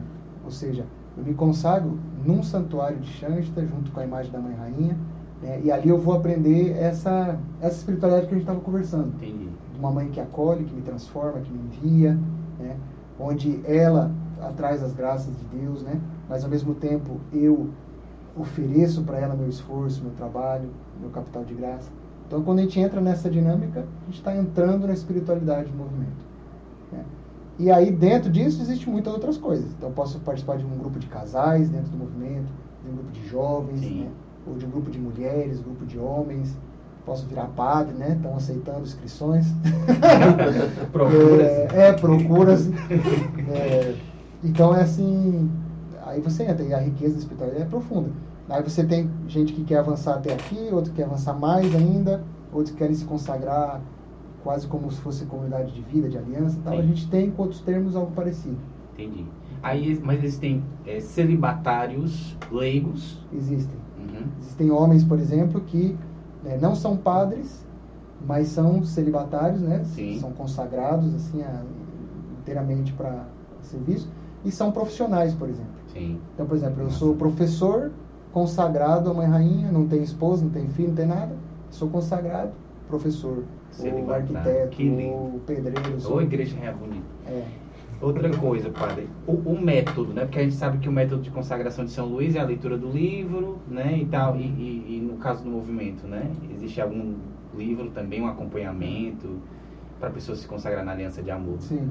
Existem livros, né, de materiais, mas geralmente a gente faz o, a preparação, ela é conduzida, sabe, com, com alguma outra pessoa. Então, geralmente alguém que já fez a aliança de amor que acompanha a condução né, da preparação para a aliança de amor. Historicamente presencial, né, os círculos assim, porque para nós é muito importante o vínculo com as pessoas, entendeu? Não quero ver uma fé individual, eu e Deus, eu com a mãe. É pessoal, mas é também em família, em comunidade, né? Então, mas agora, fruto também da pandemia, virtual, né? Tendo muitos. Uhum. Então, se você procurar lá, eu quero fazer um, minha aliança de amor com Maria, põe na internet, você vai achar algum lugar que está fazendo uma preparação. Aqui no santuário a gente faz, a gente faz presencial e vamos fazer agora também virtual outras, né? Uhum. Agora, ah, eu estou interessado, quero fazer. Você chega lá para um padre, para uma irmã, ou para alguém do movimento da Mãe Rainha, uma missionária da Mãe Peregrina, né, ou alguém assim, e fala assim, eu quero fazer. Essa pessoa vai te, te explicar, vai te dizer como fazer, vai te acolher. Uma, uma coisa muito nova é, por exemplo, eu sou já de um movimento, já sou consagrado, mas posso fazer essa consagração também. Com certeza. Lembra que na canção, a canção nova, né? Porque é um expoente forte, né? A canção nova lá em. Como é que é o nome lá da cidade? Na Cachoeira Paulista. Cachoeira Paulista. Lá eles têm uma ermida enorme da Mãe Rainha. Sim. Porque o padre Jonas Abib, né? Ele. Padre, né? Ele, ele fez a aliança de amor dele. Então Sim. eu posso ser de uma comunidade, ter um carisma concreto e tal, mas também quero me consagrar à Mãe Rainha, fazer minha aliança de amor, né? Tenho um carinho especial pela, pela, por essa espiritualidade, mas tenho o meu carisma próprio, né? Com a minha família, o, o sou um consagrado. Que bacana. E aí ficar Existem- renovando é. É, daí eu renovo minha consagração minha outra vez. Eu bebo dessa fonte da espiritualidade. Uhum. Como um passarinho, eu vou lá, bebo um pouco e sigo É, minha vida. Que Tem muitos legal. padres diocesanos, por exemplo, que fazem sua aliança de amor com Maria e vivem sua vida diocesana, numa paróquia. Padre, vai, É, vai. eu Eu pude perceber, o senhor falando aqui agora, pude perceber, é, e, e, também perguntando a uma das pessoas que, que participam lá, particularmente a pessoa que é a coordenadora do, da parte da música, é, essa coisa, é, vocês têm como, como fundamento o acolhimento. Ela falou algo nesse sentido, o acolhimento. E o senhor falou algo bem parecido agora de acolher todo mundo. Eu sinto isso nas próprias missas, né? Onde o, o, o, vocês padres andam no meio das pessoas e conversam e tem uma, uma, uma proximidade maior, até antes mesmo da, da celebração, né? É, então, é, é, bem perceptível essa. É, é, isso mesmo ou é algo que é uma percepção pessoal? Ou vocês têm realmente isso como, como, como fundamento né, de, de acolhimento? É isso mesmo, e se tem uma percepção pessoal, dá graças a Deus, porque, porque faz parte da missão do lugar, né? E como uma das graças especiais do Santuário da Mãe Rainha é a graça do acolhimento espiritual. Né? O santuário ele tem o santuário tem as graças que Deus quiser que tenha. Se ele quiser fazer qualquer tipo de lugar, ele faz. A gente tem, a gente tem relatos de curas físicas, de curas de, de doenças que pareciam impossíveis ser curadas. Tem muitos relatos assim. Mas o, nosso pai fundador ele sempre remarcou muito as, os milagres espirituais, sabe? Então, três graças especiais do lugar. Uma é o acolhimento espiritual, né, que a pessoa se sinta acolhida. Só que não é só se sentir acolhida é, humanamente falando. Né? Tipo assim, eu vou chegar lá, vou me sentir acolhido, isso faz parte, né? o humano faz parte. Mas no fundo, no fundo, a gente quer ajudar a Mãe Rainha a que as pessoas se sintam acolhidas no coração de Deus. Então a pessoa se sente acolhida, a graça do acolhimento espiritual. Nosso pai fundador, ele sentiu essa graça, por exemplo, quando ele estava num bunker lá no campo de concentração, né? ou quando ele estava no bunker, ou quando ele foi para o campo de concentração, e ele saiu sentindo, eu estava acolhido no coração de Deus. Né? No momento mais inóspito né? possível. Então, a graça do acolhimento espiritual. A outra é da transformação espiritual. É muito massa você vê lá o texto dos homens, aqueles homens tudo lá, e você escuta os homens contando as histórias deles, o testemunho de transformação profunda, assim. Eu experimento na minha vida muita transformação em várias coisas.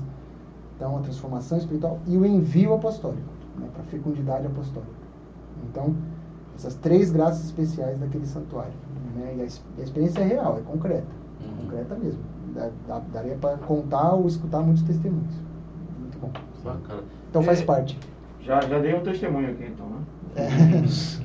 Ô padre, é, quais são os, os, movimentos que tem lá para o jovem? Caso, jovem que quiser ir lá e uhum. participar, uhum. o que é que é desenvolvido com os jovens Sim. lá? Que é, no caso é a área até do senhor, né? É, atualmente tem assim, tem, tem grupos de juventude feminina, né? Hum. Das menorzinhas, que são as apóstolas, que são as pequeninas, e dos jovens, da, da, das, das mulheres, né, jovens, que é a juventude feminina de Xanxta. Aí tem um outro grupo que é o grupo da juventude masculina de Xanxta, Jumas, né? Também temos grupos e a, dos menorzinhos que se chamam pioneiros. São grupos pequenos, a gente não trabalha com grupos massivos de jovens. A gente gosta de trabalhar muito com grupos reduzidos. Porque a gente acredita muito que os grupos vão gerando um vínculo de amizade que perpetua. Então, é, esse mesmo grupo vai segue em frente. Só que sempre vão abrindo novos grupos. Então vai enxergando jovem, a gente vai fazendo novos grupos, novos grupos, novos grupos Entendi. de vida. Meio que são meio que, é meio que núcleos, né? São como núcleos, é. Não existe um grupo de oração assim grande, senão que são pequenos grupos de vida, né? É muito massa. Então tem de juventude feminina e masculina. Aí tem também de, jo de jovens mais entrando para a vida adulta, né? Que estão aí tem a Liga Apostólica Feminina e a Liga Apostólica Masculina que são mais profissionais, né? Talvez depois dos 24, 25 anos, 27, mas daí depende da, da, da lógica, né? Porque tá, tá mais dentro do, da, da, mesma etapa de vida. Né? E depois existem as atividades, eventos e formações próprias para jovens. Então, por exemplo, agora na festa do santuário nós vamos ter a bicicletada, a, a, o encontro dos, dos, dos ciclistas, né? a gente vai ter uma noite de vigília com adoração, com oração, com noite jovem, terço jovem, então tem atividades mais próprias. Né? Isso tudo, padre, fica no Instagram? Isso é divulgado na, na rede social? Aí tem o Instagram do santuário aqui, da Mãe Rainha de Olinda. Então o senhor né? já divulga aí para o povo ver. Então o Instagram Santuário Mãe Rainha Agora eu não sei como é que tá. Vocês vão ter que. Santuário Não, eu vou Mãe ver e Rainha. vou botar lá na. Vai vai estar na Santuário Mãe descrição. Rainha, Olinda e Recife, deve ser. O Santuário tá na Mãe Rainha Olinda, ó. você vai achar lá. Então tudo isso que o senhor tá falando é divulgado lá, esses, esses- divulgado. esses eventos para os jovens. Tudo que tem desse tipo aí, É. nós bota lá. Tem um Tá lá, aplicativo também, né, padre? Eu eu já baixei esse aplicativo no celular. Tem. Tem algumas informações. Eu confesso que eu não explorei ele ainda, mas eu vi que esse aplicativo é bem rico. Tem, tem várias abas, é bem bacana. É legal, o aplicativo ele tem, tem a liturgia diária. Eu mesmo uso bastante para liturgia diária, o santo do dia. Né? Liturgia, santo do dia. Aí tem as transmissões lá do santuário, ao vivo, tudo, então fica mais fácil, né? Você vai, Ah, aperta, bacana. apertou, vê a missa. Ah, eu perdi a. Teve lá, a gente tem os meios de informação transmitido. Pô, eu perdi, quero ver. Tem lá o Web TV, aí assiste. Então, é um negócio lá que a gente tentou fazer para ajudar. Então, é, vale a pena, o aplicativo. Também é. Tem canal Uma também coisa, no Santuário YouTube. Mãe Rainha Olinda, acho. Tem, né? Canal do YouTube também. Tem né? canal do YouTube. Eu vou botar na descrição. E se inscreve lá, pede o pessoal inscrever para Exatamente, com estar certeza. divulgando também as atividades. Corta pra mim. Já tá. Então você que está aqui nos assistindo, já siga lá o Instagram do Santuário da Rainha, muita atividade tem. Você que quer se engajar né, nos, nos movimentos, lá tem para todas as idades, né? Como o padre falou aqui, desde a criancinha, né? Masculino, feminino. Então lá tem tudo. YouTube também, para você estar acompanhando as celebrações, né? Os momentos de adoração, tudo que eles fazem lá, é, que está transmitido. Acredito que esteja lá também. E o aplicativo, né? E tem também o aplicativo, tá na, na Google, tá o Tá. aplicativo, Tá, Tá tá, né? aí tem pros, tá no, no Play Store, né? Play Store. E tem, tem pros dois tipos de celular lá. que O você- iPhone lá também e tem na, Android. Isso. na Apple lá, né? Pronto, mano. Entendi. Será que chegou a hora, meu irmão? Bora simbora. Chegou a surpresa. Vai ser você Que vai é? fazer aí. já pode abrir aí. Já. Olha só, Vou chegou deixar. a hora do nosso Ping Pod. É. Já prepara pra cortar. Como é que funciona, pai? O nosso aí, Ping Pod explica. é simples, certo? É um ping-pong aqui, pergunta e resposta, perguntas rápidas, respostas mais rápidas ainda. Uhum. Certo? Tá bem. Sobre o senhor, tá bom? Sobre sua vida, um pouco dos seus gostos. Ah, pega leve. Vamos lá, padre. Vai. Ping Pod com o padre Vitor Possetti, olha aí. Santo de devoção. Agora Santa Rita de Cássia. Muito bem. Padre que admira. Padre Admiro. Música preferida? Eita, rapaz. santuário, é isso aí, será? Hã? Meu Deus do céu, eu tô, tô gostando do barulho da pisadinha. Pula essa parte. É que fica na cabeça, né? Chicletão. Vai lá, vai lá. Próximo! Vamos lá, passagem bíblica. É... Bom, Coríntios 13. Quem marcou a história muito bem. Se Jesus voltasse hoje, É, eu pediria muita misericórdia. um arrependimento, Eita, rapaz, um arrependimento. Rapaz, não tô arrependido de muito. Ah, bom. lembrou. Pula. Pula, isso aqui também só, você só tem mais um pulo. um filme. Um filme. Sociedade dos Poetas Mortos. Oh, muito bem. Um artista ou banda? Artista ou banda. Não os bares da pisadinha. É, rapaz, agora tem Rapaz, tem que limpar minha mente. Né? Rosa de Saron. Oh, Ah, bem. Um irmão. João Gabriel. Meu irmão mesmo. Sim, um sonho. Vamos chegar pro céu, né? Um defeito. É... Eita, rapaz. Acho que é o barulho da E pisadinha. tem muitos, tem muitos que é Tá pensando aí? um defeito. É... Falta ousadia às vezes. Uma qualidade. Criatividade. E um livro. O livro do Evangelho de Lucas. Muito bem. Tá aí. Aí, Saiu muito bem. Tá Foi bom Muito demais. tranquilo, muito tranquilo. Parabéns. né? Rapaz, esse barulho da pisadinha é bom cortar, né? Ô, padre, tem, o senhor tem história engraçada de missa ou alguma do seminário que o senhor lembra assim, alguma coisa que aconteceu, sempre acontece alguma coisa na missa. É, a gente pede, a É. gente pede sempre pede aqui para o convidado contar uma história é, é, quando é músico, né? Quando de viagem. O senhor tem muita viagem também, pode, pode falar uma de viagem e uma de missa. Né? Uma história engraçada de missa. Inclusive, é, a gente está aqui num momento muito especial que é a gente de um lado, como músico, né? e o padre do outro. E o senhor sabe que sempre tem algum desalinho com a música. Às vezes a gente dá aquela, Muito aquela bom. bola fora, né? a gente canta uma música fora do né? tempo, que não é aquela música do momento. Então o senhor pense aí, busque pelo menos umas duas histórias dessa daí, ou mais se o senhor quiser, o senhor fique bem à vontade. Rapaz, Mas não vai contar uma com a gente não, tá? Não Ah, não, a né? gente tocou lá, entendeu? entendi. Rapaz, acho que de missa, ó, uma, uma das histórias que eu lembro de missa foi minha primeira, mas era diácono. Que eu eu tinha acabado de chegar na Catedral de Londrina para ser diácono, né? Então, primeiro dia, fui lá, me apresentei pro padre, né? Padre Rafael. Cheguei e falei, padre, ó, prazer, sou, sou Vitor, né? Você diácono. Ah, que bom, bem-vindo, tal, não sei o que, tal, tal. Falou, ó, hoje tem uma missa aqui, meio-dia, se quiser vir aí, né? Já servir, já como diácono, seja bem-vindo. Falei, ah, tá bom, né? Vou lá, né? Ver como é que é. Nunca tinha servido como diácono na catedral, uma catedral, então você fica meio assim. Vou lá, beleza. Chego lá na sacristia, falo com o sacristão, escuta, Juarez, é, como é que é o negócio aqui e tal? Ele falou, não, você faz serviço de diácono, normal, né? E eu, para lembrar direito como é que é o de diácono, né? Rapaz, que- Aí, beleza. Aí chega um padre, chega outro padre, aí chega um terceiro padre, um quarto padre, para um ônibus, desce uma ruma de padre. Aí, aí daqui a pouco chega um bispo, chega outro bispo. Era uma missa assim, com um monte de padre, um monte de bispo, um- uns negócios assim, que era um congresso que estava tendo na faculdade lá de Londrina. Aquela igreja cheia de gente. E um monte de padre olhando, seminarista. E cadê que tinha diácono? Não tinha diácono, era só eu. E tinha que fazer os negócios de diácono, que eu não sei como é que não sabia direito, né? É, é, é, é, não, é que igual outras profissões que tem por aí, vocação, é, as primeiras vezes você fica bem, né? Rapaz do céu, aí.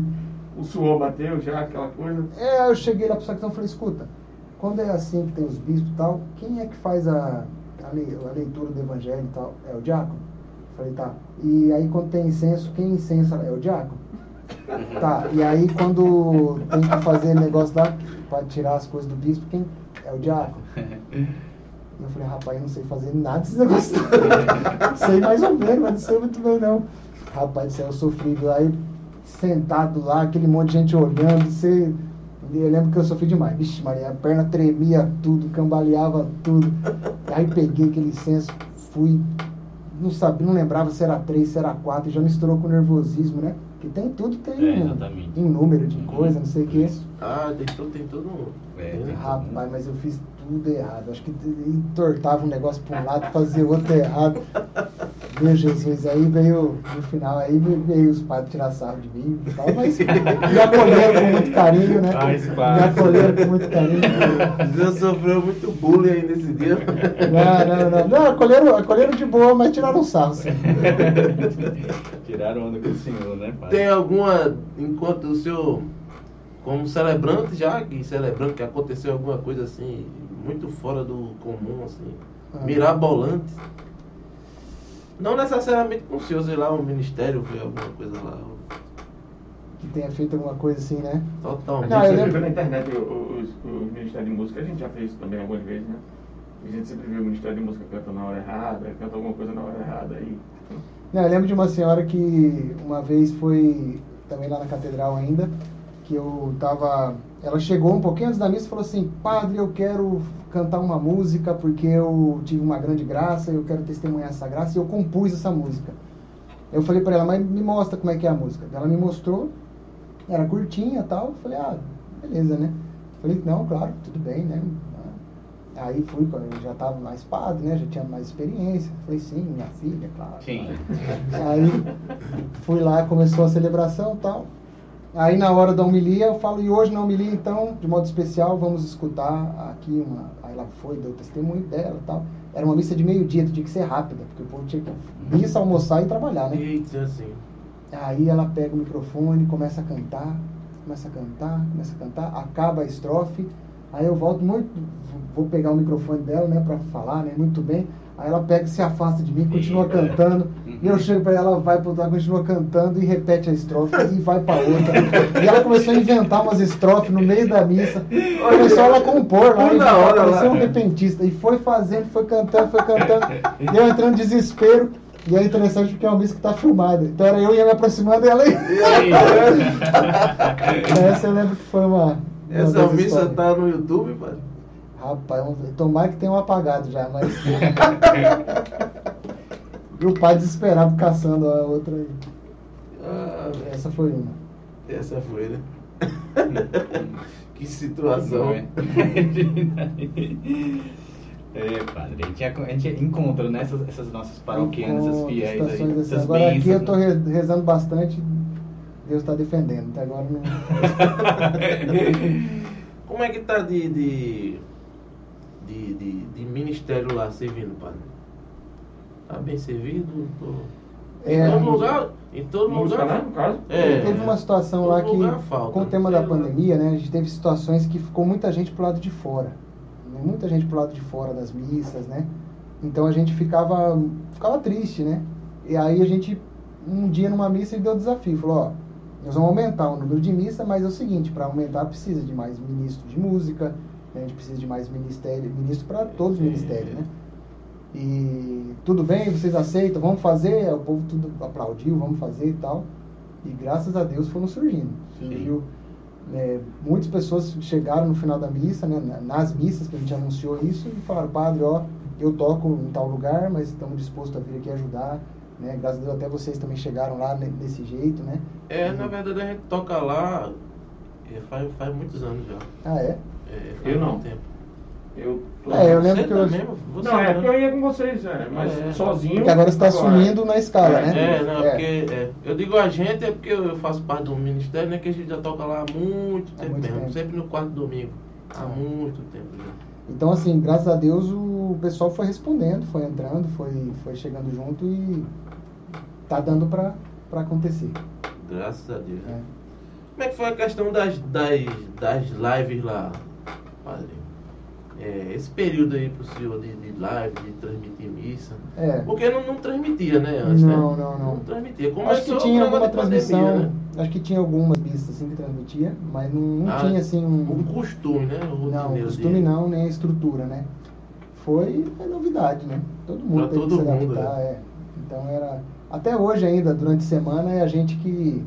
É a gente que vai dar o play, eu, eu e o Padre Gemiro, né? Então eu um dia vou lá dar o play e faço. É, Então é, a gente é cameraman e padre ao mesmo tempo na- nas, nas missas. Né? Ah, o senhor ainda não tem uma equipe, não? É Durante a semana. Aí fim de semana tem Ah, uma tem equipe um- que, tem um pessoal, que né? dá assistência. Teve até a- essa história, coisa, é, teve uma situação aqui de missa que nessa história de, de dar o play, então vai começar a missa de domingo, nessa época era bem lockdown mesmo, então tava eu e o Padre Gemiro só na missa. Aí é, o Padre Gemiro foi dar o play para começar o comentário inicial e eu ia fazer o comentário inicial.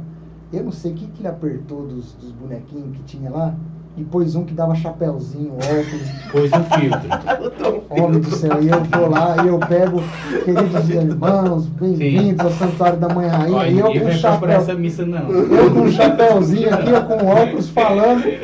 Aí os comentários. Aí os comentários, depois é engraçado você ver os comentários. Por que, que o padre tá de chapéu na missa? Puxa, padre.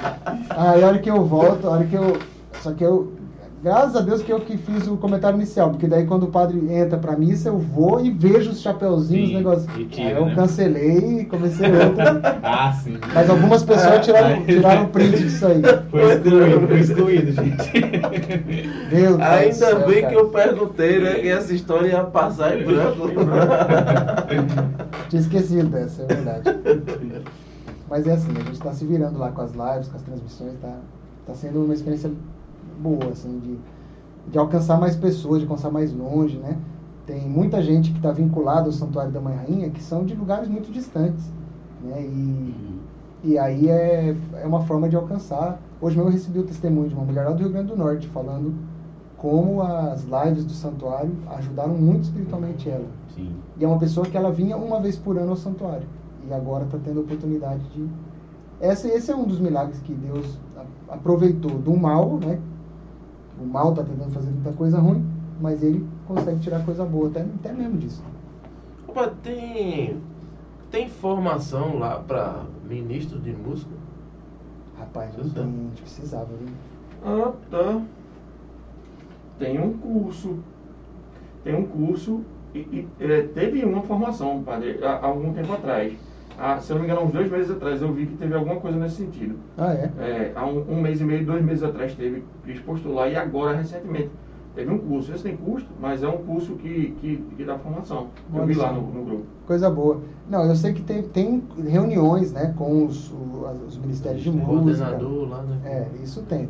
Só que a gente não tem, é, assim, uma formação é, feita do santuário para ministérios de música. Entendi. Ainda não tem, não. É. Seria uma boa ideia. É algo então que o pessoal da, da música mesma coordena. É Cris, é. É, a Cris ela deve ter encontrado Ela alguma coisa na diocese. Toma a frente e, e faz, né? De É. forma independente. Aproveita e manda um abraço para ela aí, padre. Eu já vou fazer uma, uma, uma manda um abraço para ela aí que eu vou fazer, Rapaz, é. vou fazer um- uma média com ela lá. Tô até, tô até com medo de vocês não partilhem isso aí com o pessoal lá, não, porque essa coisa do barão da pisadinha agora eu não sei meio. Olha, rapaz, o Cris, obrigado, viu? Obrigado aí pelo. É interessante porque a Cris e o Robson, que são os coordenadores da, do Ministério de Música lá, da, da- da- das equipes de música, eles não são músicos.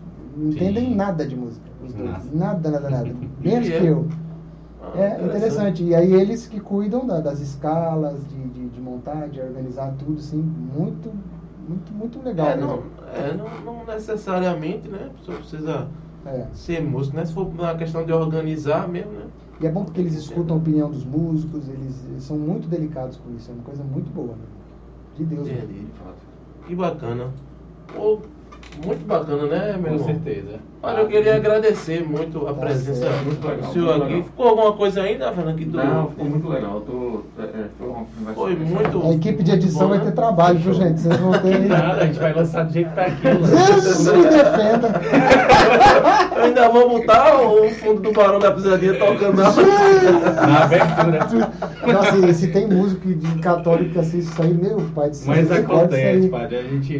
Né? O, o, o, o nome senhor do- dos cortes é esse rapaz de vermelho aí, então senhor já pode já falar. Às vezes a gente tá na capela da nossa casa, aí fica tocando também ali pertinho, Entendi, vizinho, entendeu? entendi. Fica É porque, naquela- rapaz, lá no Santa da Manhã é uma paz, aquele lugar é bom demais.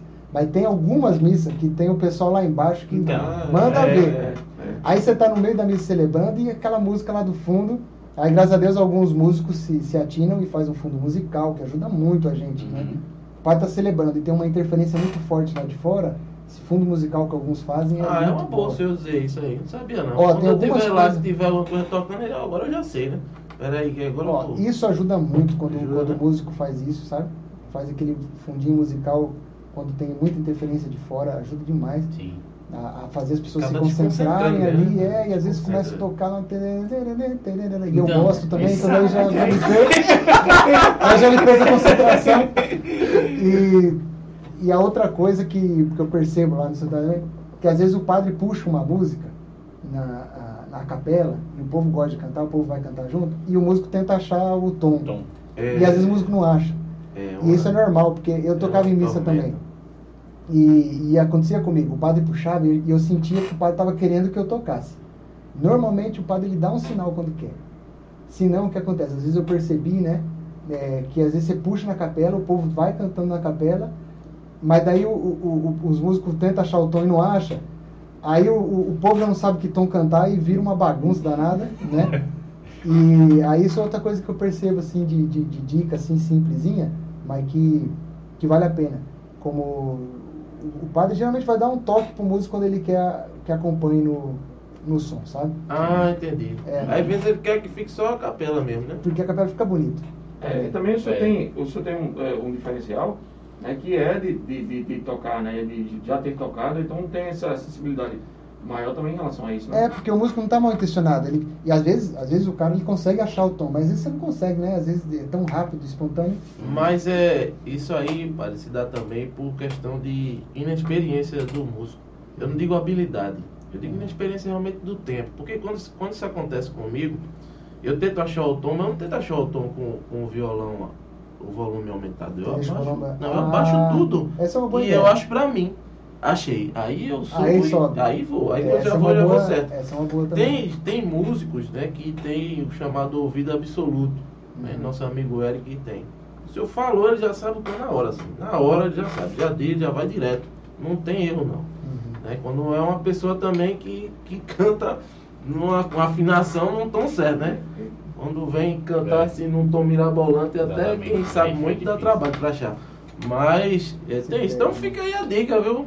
Você músico, quando o padre ou alguém for lá, às vezes tem a pegadinha do salmista também, né? Que não avisa que vai cantar o salmo. É, não sei se lá acontece. Não, lá não acontece não. É, lá sempre, lá sempre Lá quando eu vou lá, ela assim, pergunta, "Ah, você vai cantar o refrão, É. vai cantar o salmo todo? É, isso é importante. Mas se você está assistindo aí e alguém for cantar e não combinou com você, baixa seu violão aqui, acha o tom. Quando você achar, aí você entra. Se você não achar, você não entra, porque para tocar no tom errado vai, vai ficar pior do que. Não do passa vergonha, tá. Não passa vergonha pelo menos, né? É isso. Então é isso, pessoal. É, você que acompanha o Pode Cristo, né? Se inscreva também lá no, nas redes da, do Santuário, lá da Mãe Rainha, né? no Instagram, no YouTube, para você acompanhar também. É importante né, gerar esse engajamento. A gente precisa realmente fomentar né, os conteúdos cristãos, os conteúdos católicos. Né? A gente precisa curtir, compartilhar, é, comentar. Isso tudo gera engajamento né, para o YouTube poder sugerir né, mais esses conteúdos para as pessoas que consomem isso no YouTube. E se você veio até esse vídeo, né, você é do santuário e você ficou sabendo né, que o padre vai divulgar nas redes sociais que esteve aqui, claro. você ficou sabendo, então você também se inscreva no nosso canal. A gente vai trazer ainda muita gente bacana para vir para cá, gente do meio, gente de rádio, cantor, banda, ministério, padre, comunidades. Muita gente vai passar ainda por aqui. Algumas pessoas já passaram, né? Nós já tivemos Adilson Júnior, Márcio Pessoa, ou Márcio Teles, Júnior Pessoa, né? Jalexon já teve aqui também. Então, tem conteúdo para você assistir no canal. E é isso. Até o próximo Pode Cristo, se Deus quiser. Padre, as considerações aí do senhor, se o senhor quiser passar uma mensagem aí pro pessoal. Não, muito obrigado pelo convite aí também. Que Deus abençoe vocês aí pelo Amém. apostolado. Muito, muito legal, muito boa ideia que vocês estão estão tendo, estão fazendo. Um serviço muito, muito bom mesmo. E para todo mundo, sejam bem-vindos ao Santuário da Mãe Rainha, sejam bem-vindos a, a conhecer mais da espiritualidade, né? Eu acho que é bom a gente estar vivendo junto aí nossa fé. A gente agradece, Padre, a sua disponibilidade, né? É, nós da, da comunidade da paz, a gente perturba muito o Padre, padre Vitor, né? Ele sabe disso. E sempre que ele pode, ele tá dando esse sim, né? Muito obrigado, de verdade. Até, também pelas suas palavras, né? Achei muito, muito tocantes. é, é, acredito que o pessoal aqui também, né? Todos que vão assistir, é, vão sentir essa emoção, né? Esse, esse, esse sim autêntico, sabe? Acho que para mim a, a parte que mais tocou, né, foi o conceber que esse sim ele precisa ser diário. A gente deu um sim na nossa história, né? Aí existe o sim histórico, mas depois que a gente diz um sim, aí vai ter que dizer sim todo dia. Todo dia. Né? E eu acredito que essa, essa parte para mim ficou muito forte. Então, Padre, realmente muito obrigado. Se eu podia encerrar aqui com uma bênção, né, para nós, Tá né, para todos Com que estão certeza. assistindo também, não é Com verdade? certeza. É, esse sim, por exemplo, o sim de Maria foi dado uma vez, mas muitas outras vezes, né? Ela deu sim também lá em Belém, deu sim quando teve que fugir para o Egito com seu filho, deu sim diante da cruz, quando todos fugiram, ela se manteve de pé, né? E assunto ao céu, ela continua dando seu sim, né? A cada um de nós. Vamos pedir sua intercessão, então, também nessa noite, essa intercessão dela que também possa chegar a todos nós a bênção de Deus através dessa intercessão de nossa querida Mãe Rainha. O Senhor esteja convosco. Ele está no meio de nós. Que desça sobre todos nós, também as pessoas que acompanham, que assistem esse podcast. Por intercessão de nossa Mãe Rainha, a bênção de Deus Todo-Poderoso, o Pai, o Filho e Espírito Santo. Amém. Amém. Tá certo. Então é isso, valeu galera, fiquem com Deus e até o próximo Pode Cristo, se Deus quiser.